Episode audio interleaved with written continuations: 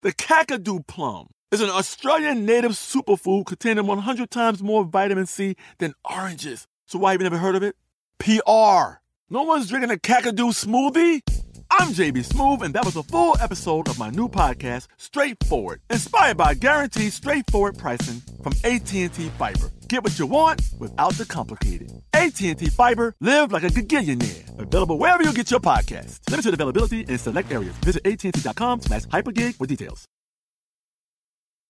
This summer, click into cordless power with Memorial Day savings at the Home Depot. Tackle more than half an acre of grass with the convenience and gas like power of the Ryobi 40 volt battery powered mower. And keep your flower beds looking fresh with the 40 volt cordless string trimmer. Then clear leaves and debris with the 40 volt leaf blower. No cords, no gas, no hassle. Click into Memorial Day savings happening now at the Home Depot and on HomeDepot.com.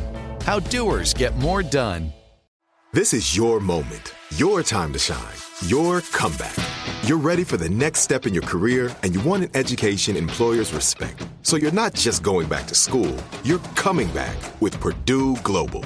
Backed by Purdue University, one of the nation's most respected public universities, Purdue Global is built for people who bring their life experience into the online classroom.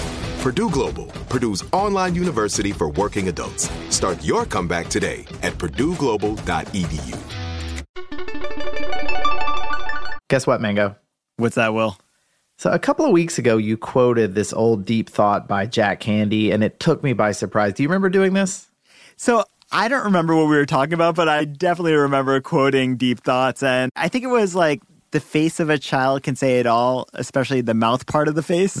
that is definitely the one. That was one of my favorites, although it's hard to pick a favorite. And honestly, it had been a few years since I'd really binged on deep thoughts, and I feel like that's the only way to experience them. Like you uh-huh. have to read a hundred at a time, and so I was a little bit overdue for this. And for any listeners who might not remember deep thoughts, they were these silly and stupid one-liners that were delivered as though they were these inspirational and meaningful pieces of advice and you know, Jack Handey had actually been writing these since the mid 80s, but I'm pretty sure you and I both discovered them when Handey would read them on Saturday Night Live. Is that is that where you first heard them? Yeah, definitely. That's when I was first exposed to them.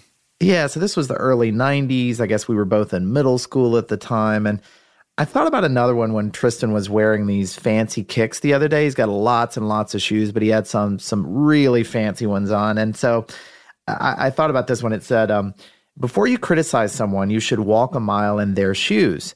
That way, when you criticize them, you're a mile away from them and you're in their shoes. Just so stupid. I love that. But it is kind of good advice, I guess. oh, it definitely is. And actually, one of the other things I noticed is that there was more than one deep thought about pirates, weirdly. But I think my favorite was Pirates were always going around searching for treasure and never realized the real treasure was the fond memories they were creating. well, I do feel like you're reading that as a sign because we've been talking about doing an episode on pirates for such a long time now. We definitely have. I mean, that, that's how we knew it was time to do this because we've been keeping this list of all the pirate stereotypes and wanted to know what of them are actually true. And know, like were pirates anything like the ones that we see in the movies? Did they actually say stuff like "Shiver me timbers" or "Bury treasure" or did they really carry around monkeys and parrots? And my God, I hope that they did. But it's time to find out. So let's dive in.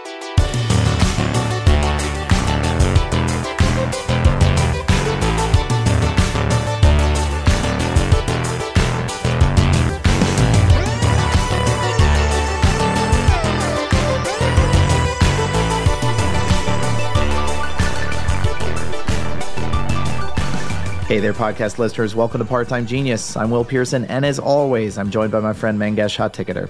And on the other side of the soundproof glass, I actually don't know what Tristan is doing. Today, I am up in New York. I'm in my hotel room in this very fancy studio, which is just my desk in my hotel room. So it may not sound as great as Tristan usually makes it sound. But Mango, I got to know, what is Tristan doing? So he did not disappoint. He showed up in a total pirate Halloween costume. Um, he, has got everything. He's got an eye patch, a bandana, tri-corner hat. He's got uh, hoop earrings. He's got a stuffed parrot on his shoulder, and he even has a tri-corner hat for his stuffed parrot. it's I'm not sure how true to life that part is, but it is a nice touch. So well done, Tristan McNeil. Oh, wow. And actually, I just, as we're talking, I just got a text from Ramsey showing me a picture of Tristan. This is amazing. I mean, you could say every part of his costume is pretty much in line with the way that we conceive of pirates. Because, I mean, I guess this is how we're used to seeing them in books and pop culture. So, thank you, Tristan, for furthering this stereotype of, of pirates. But it does make us wonder, like, how much, if any, of this is actually true? And I don't just mean how pirates dressed in real life, but how they acted too. Like, on the one hand, pirates we see in movies and theme parks often come off as these really these charming and kind of rough around the edges folk heroes, almost like Robin Hoods of the Sea or something. Yeah, I mean, you think about like Wesley from The Princess Bride, and he's just kind of a gentleman pirate. Yeah, that's that's exactly right. And you know, when you read these historical accounts and Pirates mostly, though, sound like these bloodthirsty outlaws. It, it's a bit of a mixed message. So, with today's show, we thought it would be fun to try to make sense of the competing pirate narratives. And to do that, we'll fact check some of the biggest stereotypes we typically associate with pirates and see which ones hold water. And then a little bit later, we'll separate pirate truth from pirate fiction when we share a few of our all time favorite pirate stories. So, Mango, you want to kick us off? Uh, like, what pirate cliche do you feel like we should start with today? Well, I, I, was thinking about it. it. You know, it was International Talk Like a Pirate Day not too long ago. And while I did manage to slip a few R's into my conversation this year, I also, you know, I, I, couldn't help feeling like a little bit of a phony since I actually have no idea how pirates talked. And hmm. as it turns out, Nobody does. So piracy was at its peak during the 17th and 18th centuries. So there aren't really any audio recordings to refer to. And the witness accounts that we do have only include kind of a handful of quotes from actual pirates.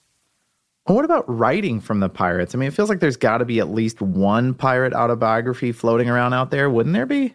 Yeah, actually, there really aren't. There isn't much of a record of anything written by pirates themselves.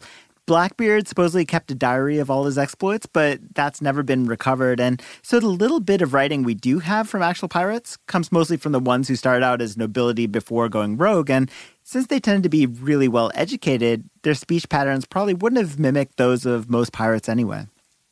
So, you know, you think about all the talk of salty dogs and scallywags and pirates inviting folks to shiver me timbers, whatever that actually means, but like none of those are phrases that pirates actually used? Yeah, probably not. I mean, like I mentioned earlier, there's no real evidence one way or the other, but most scholars think English speaking pirates from the so called golden age of piracy probably spoke the same way merchant sailors did at the time a lot of both of the people in these groups came from uh, riverfront neighborhoods in London, so it's likely they spoke with similar accents and used common slang. But sadly, you don't really see "shiver me timbers" coming up in in much of that discussion. That is a real disappointment. But so I'm guessing the pirate jargon we're used to mostly comes from books and movies, right? Stuff like Treasure Island or Peter Pan, I guess. Yeah, and Treasure Island in particular is the one that'll uh, come up a lot today. A lot of the phrases we connect with pirates were first popularized by the book in 1883 and then again in Disney's movie adaptation in the 1950s. And actually, the movie version is also credited for our association of pirates with these gruff and vaguely Scottish accents. And that's because it starred Robert Newton as the fictional pirate Long John Silver.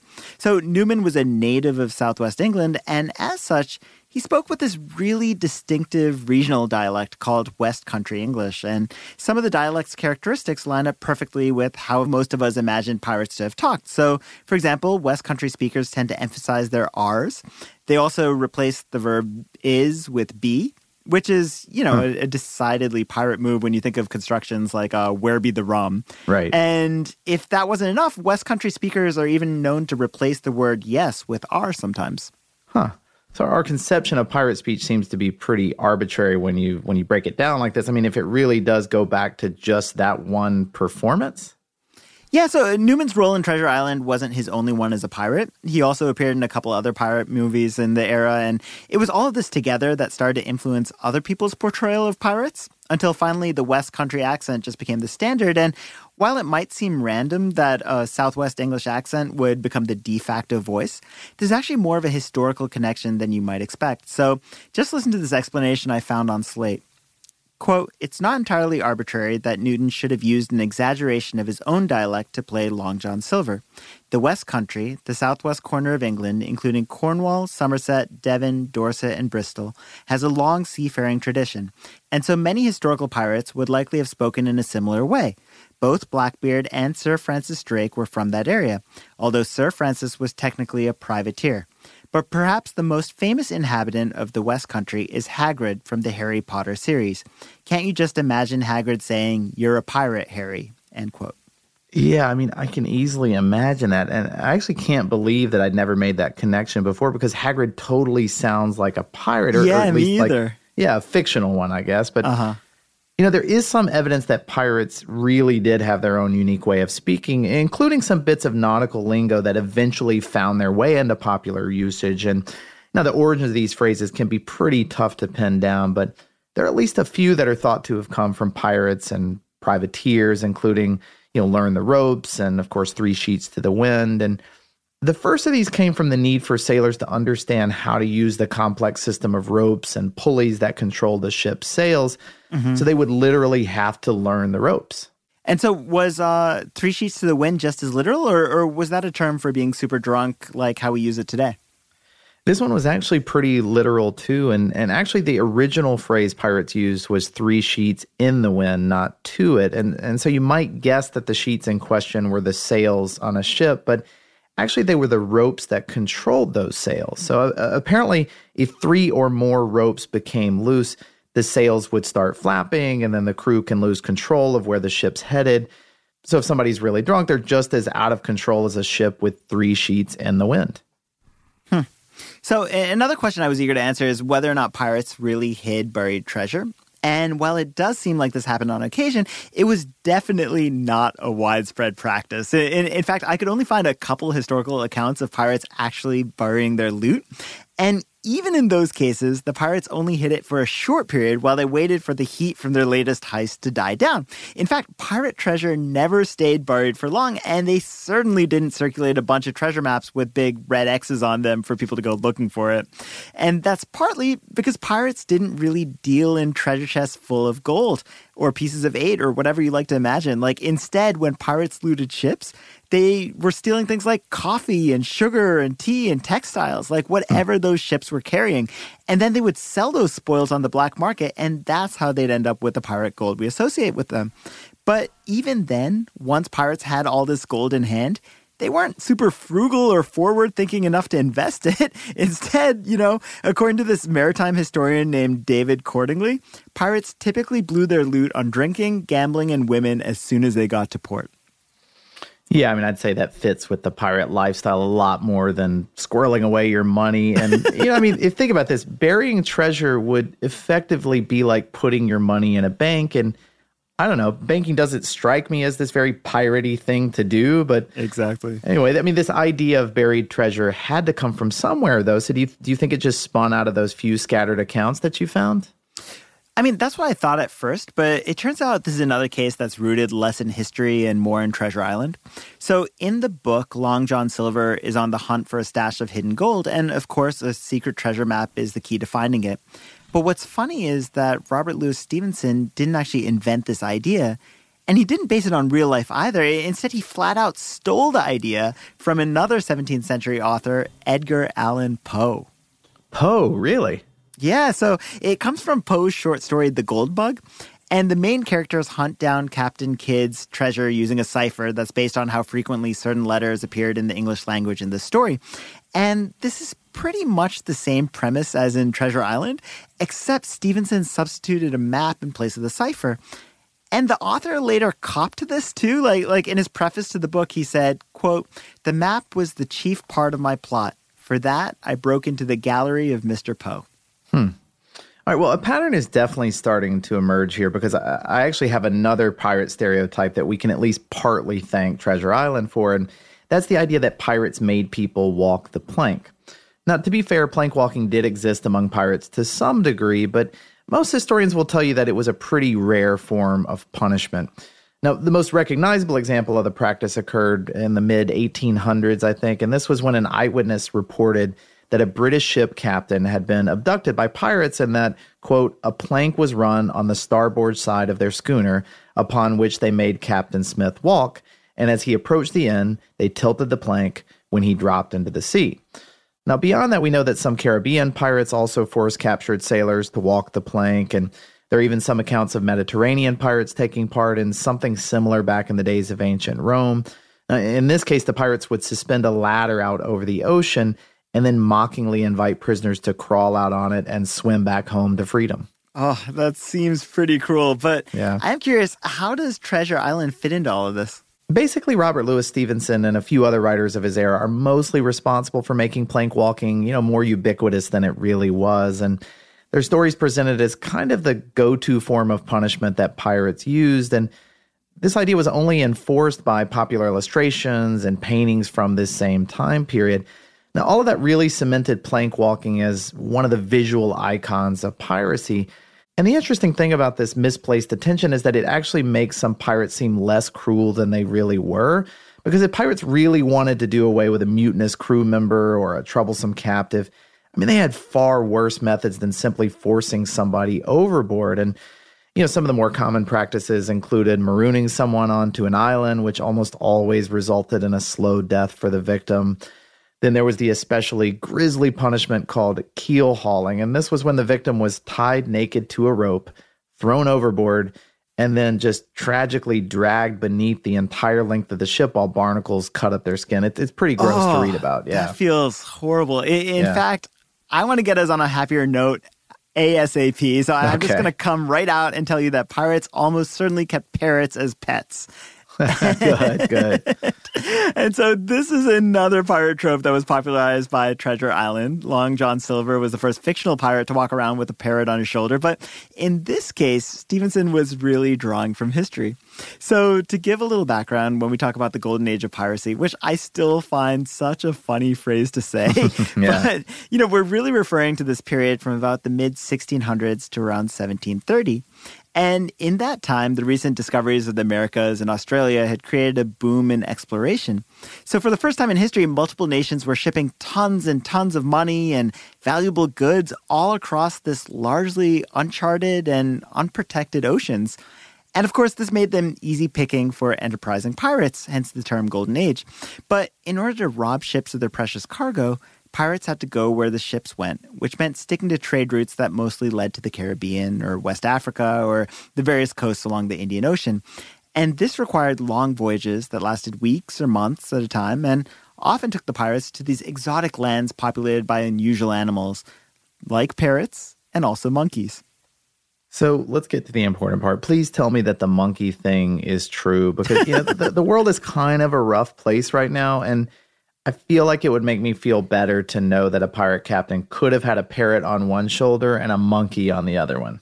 So there isn't much documentation about that specific combination, but uh, pirates with monkeys certainly weren't uncommon.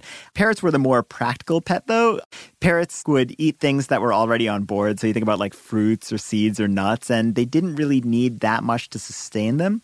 Plus, they could be taught all these kind of neat tricks like how to talk and you know, there's no better way for a pirate to start up a conversation at port than by introducing people to the talking bird that he, you know, picked up while at sea.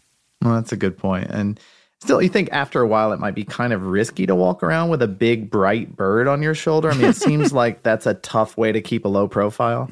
Yeah, but it's also good branding. You know, good. I don't think that many pirates actually kept their parrots for that long. According to this historian Angus Konstam, author of The History of Pirates, he writes Back home, people would pay good money for parrots and other exotic creatures, and sailors could easily buy them in Caribbean ports. Some were kept, but most were sold when the ship reached home. So, really, they were selling them as soon as they got to port. Well, that makes sense. So, but still, it's nice to know that pirates really did keep parrots, even if only for a little while. But All right, well, I know there are a couple more pirate myths that we want to take a look at, but before we do, let's take a quick break.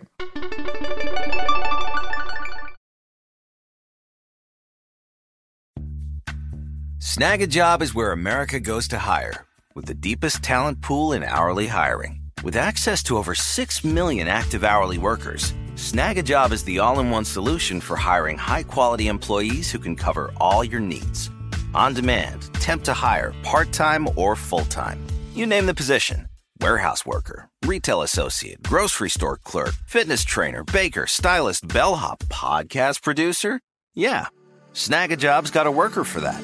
With our easy to use platform, you're able to seamlessly post and fill available positions quickly with a dedicated customer support team to provide all the help you need along the way.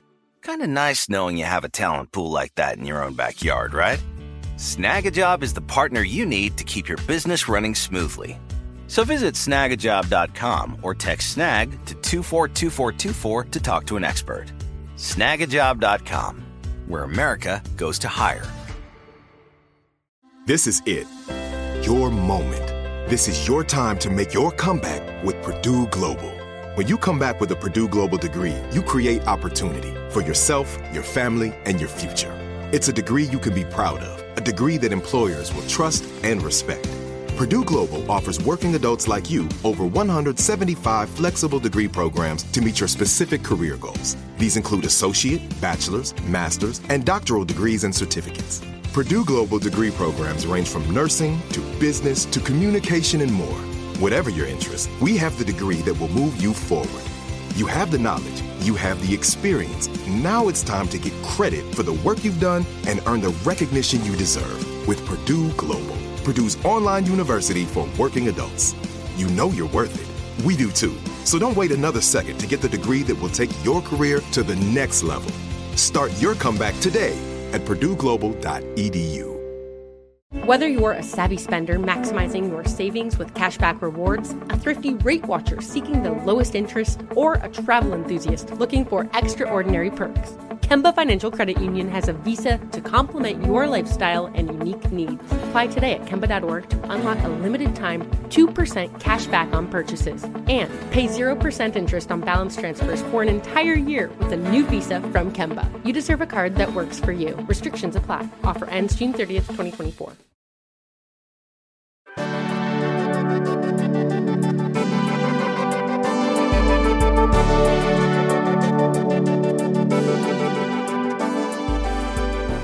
You're listening to Part Time Genius, and we're talking about the facts and fiction that fuel the modern view of pirates. All right, Mango. So, one of the more interesting topics that I looked into this week were the big gold earrings that pirates wore. And the question here wasn't whether or not pirates really wore them. I think, you know, most historians agree that many of them did, but why did they wear them?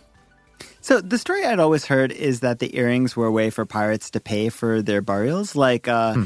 if a pirate happened to die on land instead of at sea, the gold from their earrings could cover the cost. And obviously, even for a pirate, that would be preferable to just being put in this mass grave or left out for the crows to eat, I'm guessing.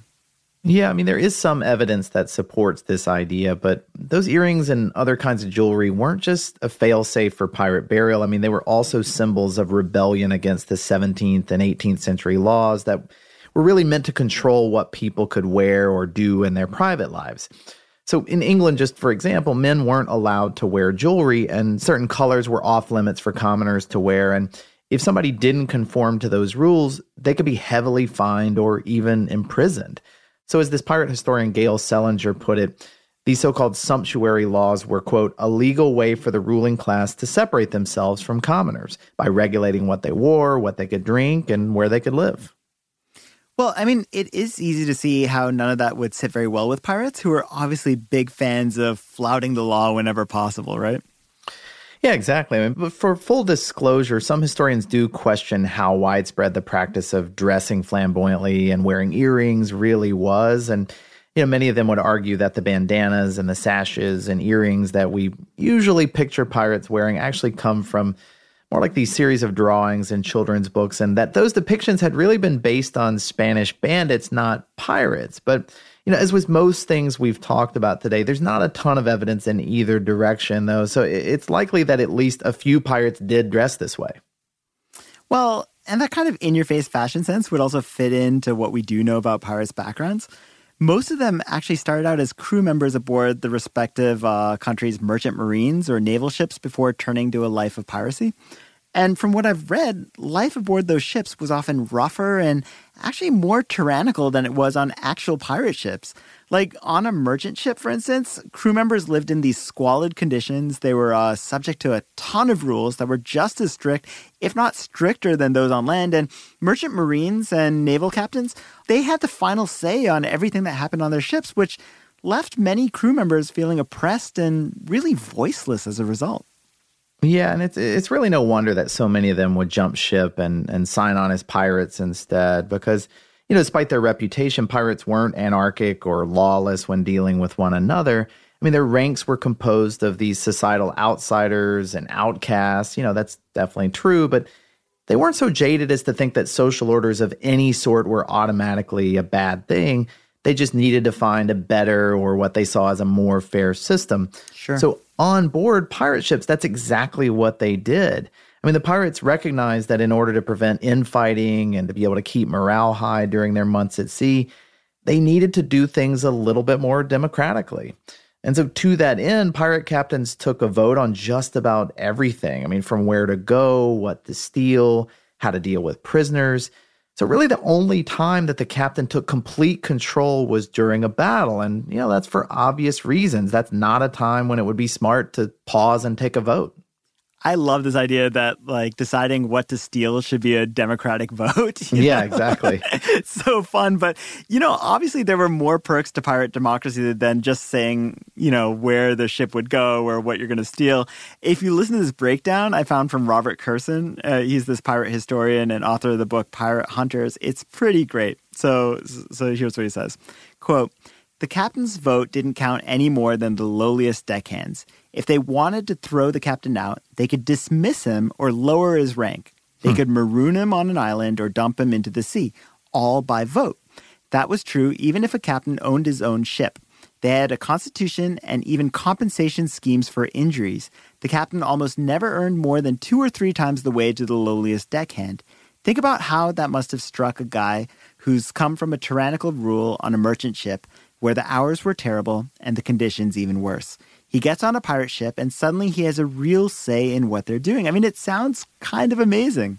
Yeah, it's pretty weird to think about. But, you know, some of these pirates were practicing democracy nearly a century before it took root in America and in France. And, you know, those constitutions you mentioned were even written down in some cases. And I, I was looking for some examples of this. And one of them I was reading about was from one of the most prolific pirates of this golden age. And his name was Black Bart Roberts.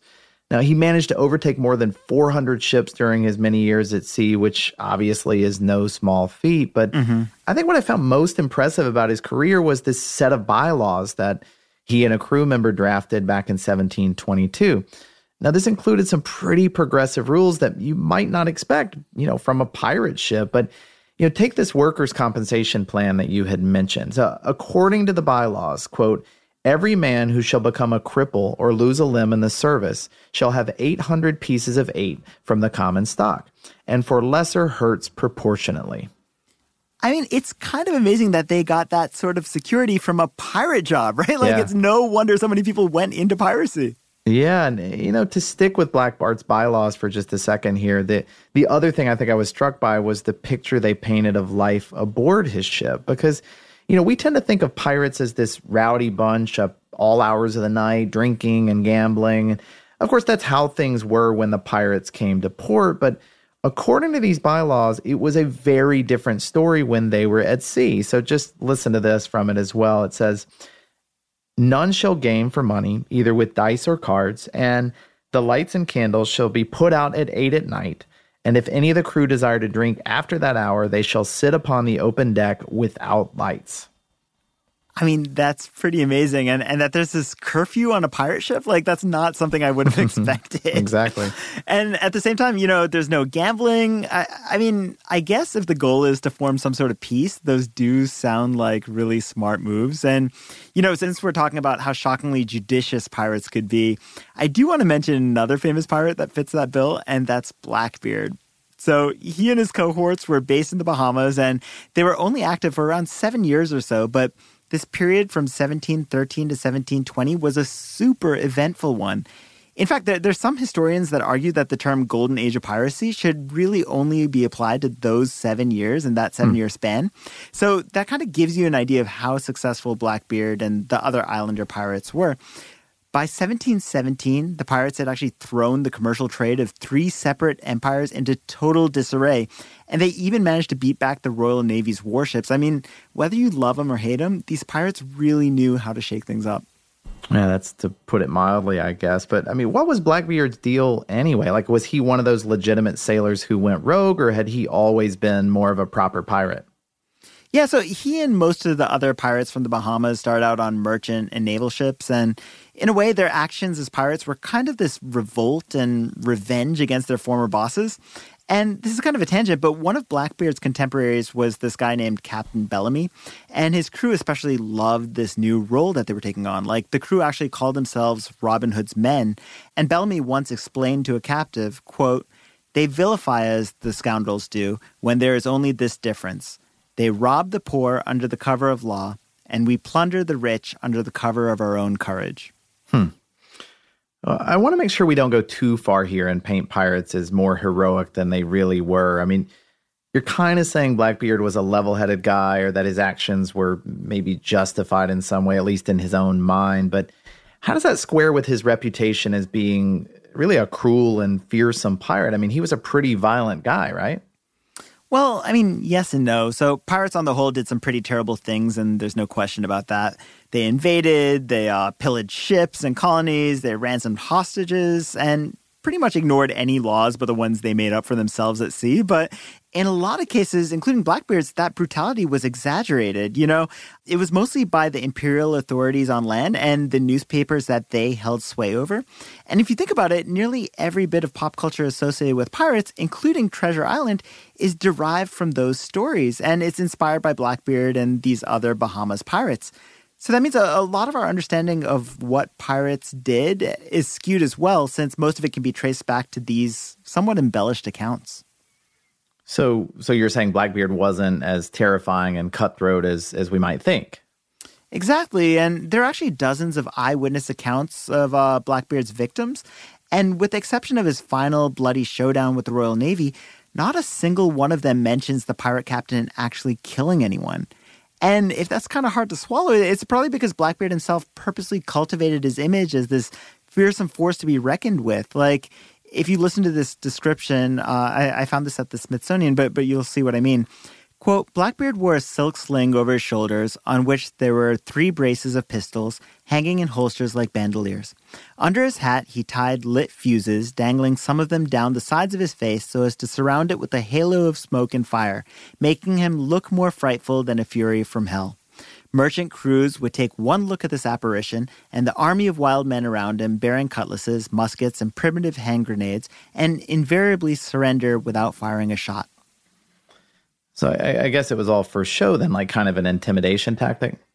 Right, and I, I, mean, some pirates really did perform the horrible acts we read about, like uh, dragging someone who crossed them beneath their ship. But that wasn't their first choice. Like they mostly wanted to just frighten people into giving up without a fight, and that's actually what the whole pirate flag was about. Like when a black flag was hoisted, it was a message that another ship should prepare to be boarded and pillaged, but also that they wouldn't come to harm so long as they cooperated. Meanwhile, you've got like a red flag, which was a much more rare but a completely different story. And that meant the pirates had come for blood. But this desire for nonviolent resolution really makes a lot of sense when you think about how practical pirates were in general. I mean, like, why slaughter your captives when you could just ransom them for money or put them to work in your own crew? I mean, that's just just business 101, right? Um, yeah. So, so since we're on the subject of surprising pirate traits, we, we should probably talk about how egalitarian pirates actually were because, you know, not only did they welcome those of low economic or social standing into their crews, but they also made room for folks who were frequent targets of discrimination on land. And that includes Africans, European Jews, and women. But before we get into that, let's take one more quick break.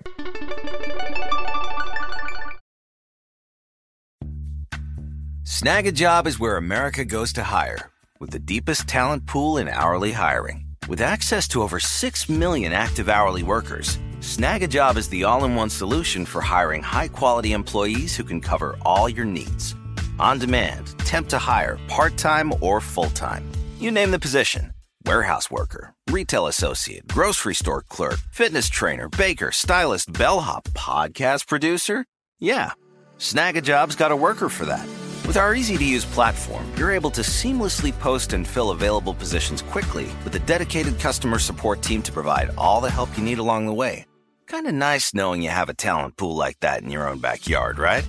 Snagajob is the partner you need to keep your business running smoothly. So visit snagajob.com or text snag to 242424 to talk to an expert. Snagajob.com, where America goes to hire. This is it.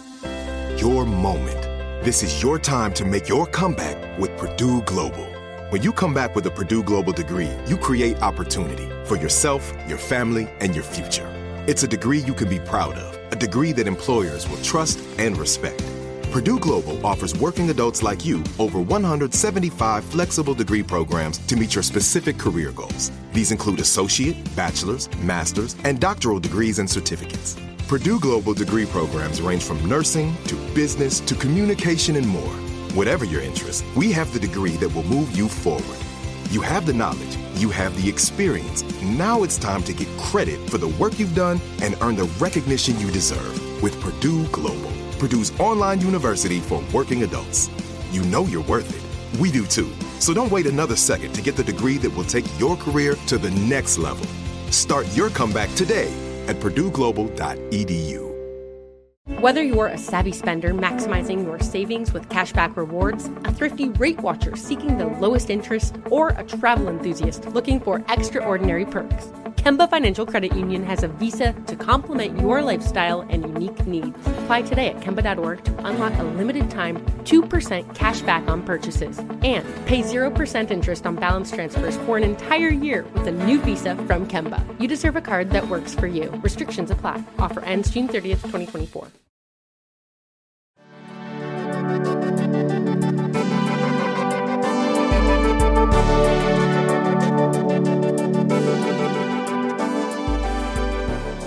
Okay, well, so you mentioned before the break that pirating was sort of an equal opportunity profession. And that makes sense when you think about it because if you're on the run from the Royal Navy or whatever, the race or gender of your crewmates isn't going to be a top priority. And for the most part, pirates welcomed all comers, and that had to be pretty enticing for people who felt repressed or restricted on land, I'm guessing, right? Like, what did they have to lose? Yeah, that makes sense. And I, I, do think a great example of that mentality are the bands of Jewish pirates that took to the open ocean during the early 1700s. Now, this is honestly something I'd never heard about before this week, and apparently historians are still piecing together their history as well. Like, I, I was reading that just in this past decade, several graveyards were found in the Caribbean, and Many of the tombstones there feature Hebrew writing and stars of David right alongside those iconic skull and crossbones symbols. I mean, that is pretty wild. So I, I, hadn't heard about this either. But what made so many Jewish people go pirate? Well, I guess the seeds of it were actually planted in the very same month that Columbus set sail back in 1492. So after sending Columbus on his way, the king and queen of Spain ordered the expulsion of all Jews and Muslims from the country. Now, Portugal did the same thing just a few years later.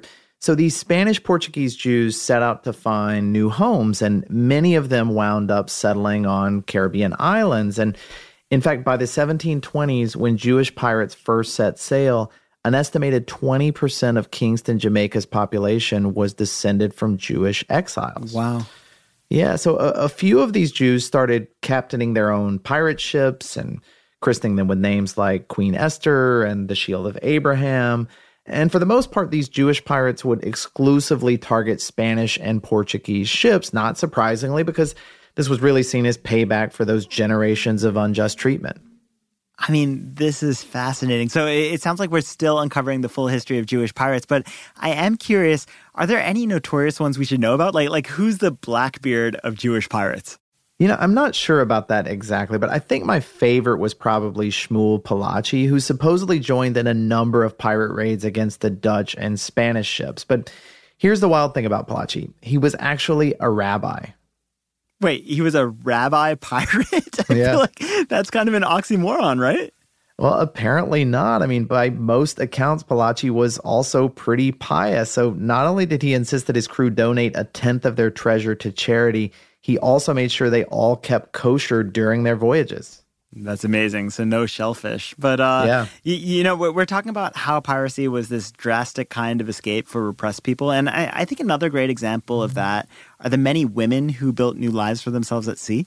So most of them earned their keep as servants or cooks or prostitutes, but a few also found work as merchant sailors, naval officers, and and even pirates.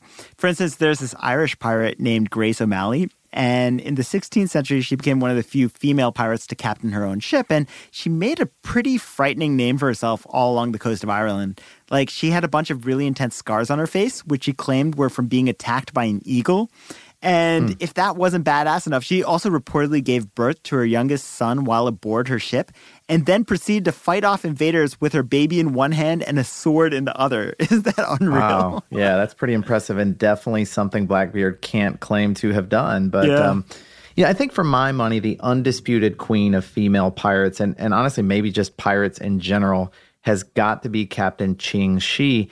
Now, in the early 19th century, she spent her youth working as a courtesan on a floating brothel in Canton, China.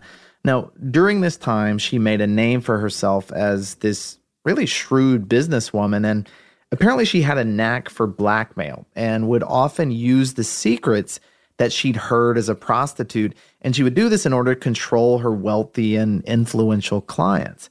So, as you might imagine, this was a pretty attractive skill to a pirate, which is how she came to marry this other very famous pirate, one of the South China Sea, and his name was Ching Ai Sao. And this guy was no slouch when it came to pirating. And by the time he married the 26 year old Ching Shih, this was in, I think, 1801. Chang had already united a bunch of rival pirate gangs into what he called the Red Flag Fleet. So, did Ching Shih have any power herself, or was she kind of just this figurehead? No, she was definitely a very active participant in her husband's enterprise. And in fact, you know, many of these stories report that she actually demanded equal control of the fleet as a condition of their marriage. And huh. her role really only grew as time went on. So it was only six years into their marriage that Cheng passed away suddenly. And this was at the age of 42. And a few weeks later, Ching Shih took her husband's place as the leader of the Red Flag Fleet. Which to me sounds a little suspicious, like her husband suddenly dies. But yeah. did do we know how big that fleet was that she inherited? Well, we don't know how many ships or men she inherited from her husband, but we do have a pretty good estimate of the size of her fleet a few years after she took over. And that's because in 1809, her forces captured an East India Company employee named Richard Glasspool. Now, after he was released a few months later, he writes this account of his experience, and it included this detailed estimate of Ching Shih's forces. So, according to him, there were roughly 80,000 pirates under her command and over 1,800 ships in her fleet. And so, wow. to give you an idea of just how vast her entourage was, consider that Blackbeard himself commanded only four ships and 300 pirates, and that was at his peak. I mean, those numbers really are insane. Like eighty thousand pirates and eighteen hundred yeah. ships. Like I, I don't know how you could actually keep that many pirates in check. Well, Ching Shih borrowed from other pirates' playbooks in that regard because once she took command, she quickly instituted this strict code of laws for all of her men to follow. And strict really is the key word here. And just as an example, if any pirate disobeyed a superior's orders or started giving orders of their own, they were immediately beheaded right on the spot. And, you know, she had some really specific rules about female captives that you probably won't find in any other pirate codes. Like, there was this one rule that said if a pirate took a female prisoner for his wife, he had to be faithful to her and couldn't sleep around. That's really interesting. But, you know, I, I am still kind of hung up on the sheer size of her operation. I, I, I mean, her yeah. fleet probably like you could see it rivaling some other nation's entire armed forces from that time. I mean, probably so. In fact, under Ching Shih's command, the Red Flag Fleet fought off not only the Chinese military, but the East India Company, the Portuguese Navy, and you know, they were undefeated for three full years until Ching Shih finally retired altogether back in 1810. Wait, so she retired? Like, I, I didn't even know pirates could do that. I mean, of course, not many of them did, and even fewer, if any, retired in the way that Ching Shih did. And, you know, you look back at her retirement, it was actually part of a deal that she made with the Chinese government. And, you know, after years of defeat, the officials were just desperate to get Ching Shih out of the spotlight by any means necessary. And so they extended this offer to her, wherein she and her forces would surrender and go their separate ways. And this was in return for amnesty and full pensions for every single member of the crew. Wait, all 80,000 of them got pensions? Yeah, isn't that wild? So she and her forces were seen as such a big threat that the Chinese government basically paid them all to stop being pirates. I mean, it was definitely a one of a kind deal, at least as far as I can tell.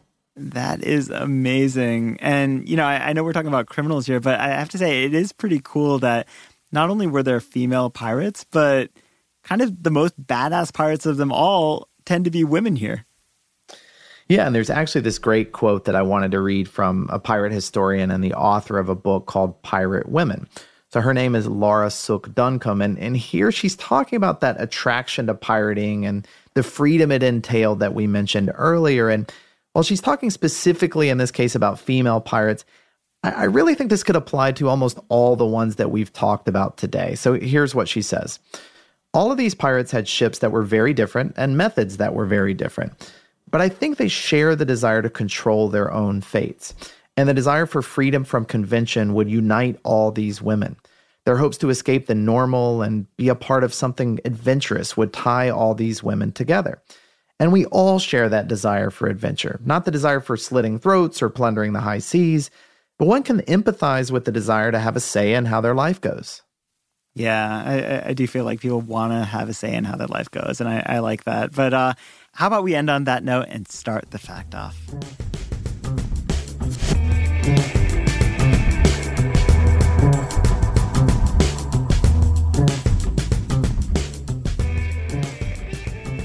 So the Pittsburgh Pirates used to go by a totally different name, the Pittsburgh Alleghenys, you know, named after the mountain range. But when they poached the second baseman from the Philadelphia Athletics in the 1880s, Philadelphia newspapers were outraged. They called it a theft and they referred to the team as a bunch of pirates, and the name stuck. That's how hmm. they got the name. Wow. One of my favorite pirates who isn't often talked about these days is Jean Lafitte, who was a barefoot pirate who used to be the nemesis of Captain Crunch. So now I don't know the full story behind this rivalry. Uh, apparently, Captain Horatio P. Crunch was created by an ad firm, and this was in response to a survey that claimed kids hated soggy cereal. I love that they had to do a survey to find out that people don't like soggy cereal, but because the cereal was so crunchy, the pirates wanted it. Uh, anyway, the, the captain was so popular and did such a good job of fighting off Lafitte that there was once a public movement to promote him to the rank of admiral, but Quaker Oats was not convinced, and he's been overlooked now for, I don't know, several decades. yeah, Admiral Crunch isn't a cereal I'd pick up in this cereal. That's right. So, have you ever heard of Pirate Joe's in Vancouver? Yeah, I don't think so. So it's this store that was recently shut down. But basically, this guy in Canada would drive down to Trader Joe's groceries in the US because there are no Trader Joe's stores in Canada. He'd buy a ton of stuff in bulk and then sneak it back up and sell it at a higher cost. he had actually been banned from Trader Joe's stores for doing this. So sometimes he'd wear wigs or dresses or fake mustaches and pinstripe suits. It got really elaborate. Sometimes he'd even recruit day laborers to help him shop and pay at the register. Like it was crazy. and when Trader Joe's took him to court in 2016, they did this in the US, they couldn't prove that he was actually hurting their business. So he kind of got to keep doing it for a while. And then finally, Trader Joe's brought another court battle during the last court battle, he took the P off his sign to change it from Pirate Joe's to Irate Joe's. and uh, when he finally settled the case, the shop closed down in 2017. All right. Well, something equally ridiculous here. We, have talked about the Pastafarian religion before and the Church of the Flying Spaghetti Monster. So, mm-hmm. just for anybody who doesn't know, it was this satirical religion that was invented really in response to religious fundamentalists. And the main claim is that a flying spaghetti monster is just as likely as any other type of god, so that's the one they chose to worship. But for some reason, the very first Pastafarian wedding also had a pirate connection to it. Now, huh. the event took place in New Zealand. This was just a couple of years ago, and the bride and groom were head to toe in pirate gear, and everyone there wore eye patches. of course, right? Now, that said, there was uh, also this nod to pasta, and so the officiant wore a colander on her head, which is the official headdress of the church. The couple uh-huh. exchanged rings of pasta, and in their vows, they agreed to always add salt when boiling spaghetti. Very romantic. Mm-hmm. so, when Julius Caesar was 25 years old, he was kidnapped by pirates. And when the pirates asked for a ransom of 20 talents of silver, he just laughed in their faces and told them to up it to 50 because he was worth so much more than that. So, that's actually the part of the story I'd heard before. But the part I didn't know was that he was stuck on the ship for 38 days. And during that time, he was not a good hostage. He was just completely unintimidated by these uh, pirates. Not only did he refuse to cower to them, he actually treated them like they were his servants. He'd write poetry and then force them to listen to it. When he uh, when he slept, he demanded they stop talking.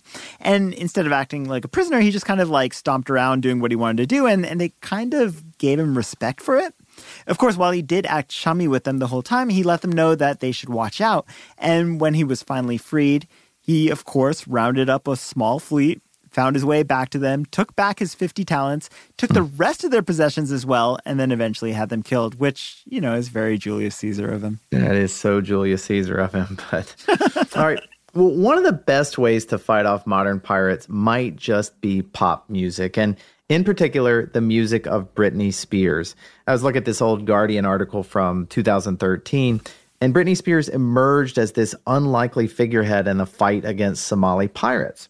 And that's because British naval officers started blasting the songs Oops, I Did It Again and Baby One More Time at them.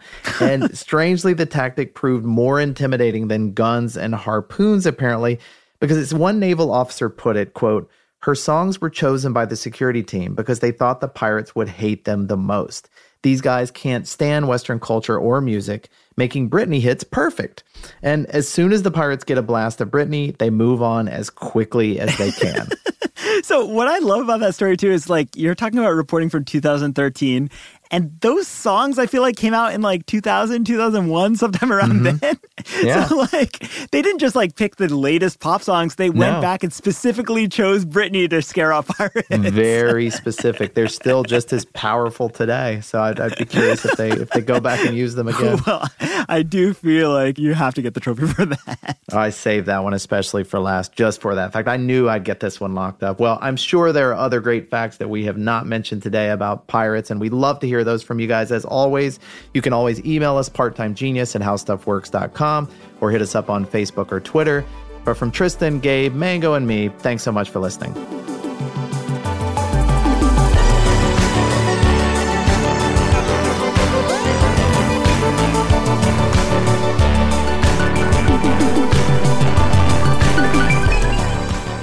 Thanks again for listening. Part Time Genius is a production of How Stuff Works and wouldn't be possible without several brilliant people who do the important things we couldn't even begin to understand. Tristan McNeil does the editing thing. Noel Brown made the theme song and does the mixy mixy sound thing. Jerry Rowland does the exec producer thing. Gabe Luzier is our lead researcher with support from the research army, including Austin Thompson, Nolan Brown, and Lucas Adams. And Eves Jeffcoat gets the show to your ears. Good job, Eves. If you like what you heard, we hope you'll subscribe. And if you really, really like what you've heard, maybe you could leave a good review for us. Did we did we forget Jason? Jason who?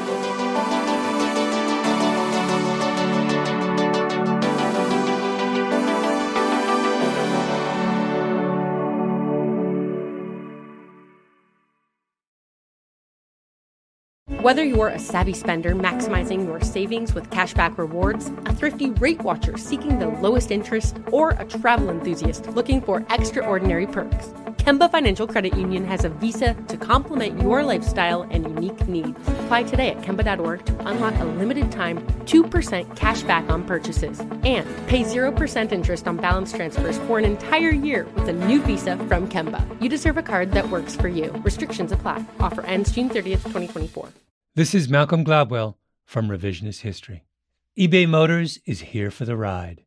With some elbow grease, fresh installs, and a whole lot of love, you transformed 100,000 miles and a body full of rust into a drive that's all your own. Brake kits LED headlights, whatever you need, eBay Motors has it. And with eBay Guaranteed Fit, it's guaranteed to fit your ride the first time, every time, or your money back. Plus, at these prices, you're burning rubber, not cash. Keep your ride or die alive at ebaymotors.com. Eligible items only, exclusions apply. There's no distance too far for the perfect trip. Hi, checking in for. Or the perfect table. Hey, where are you? Coming! And when you get access to Resy Priority Notify with your Amex Platinum card. Hey, this looks amazing! I'm so glad you made it. And travel benefits at fine hotels and resorts booked through Amex Travel. It's worth the trip. That's the powerful backing of American Express. Terms apply. Learn more at americanexpress.com slash with Amex.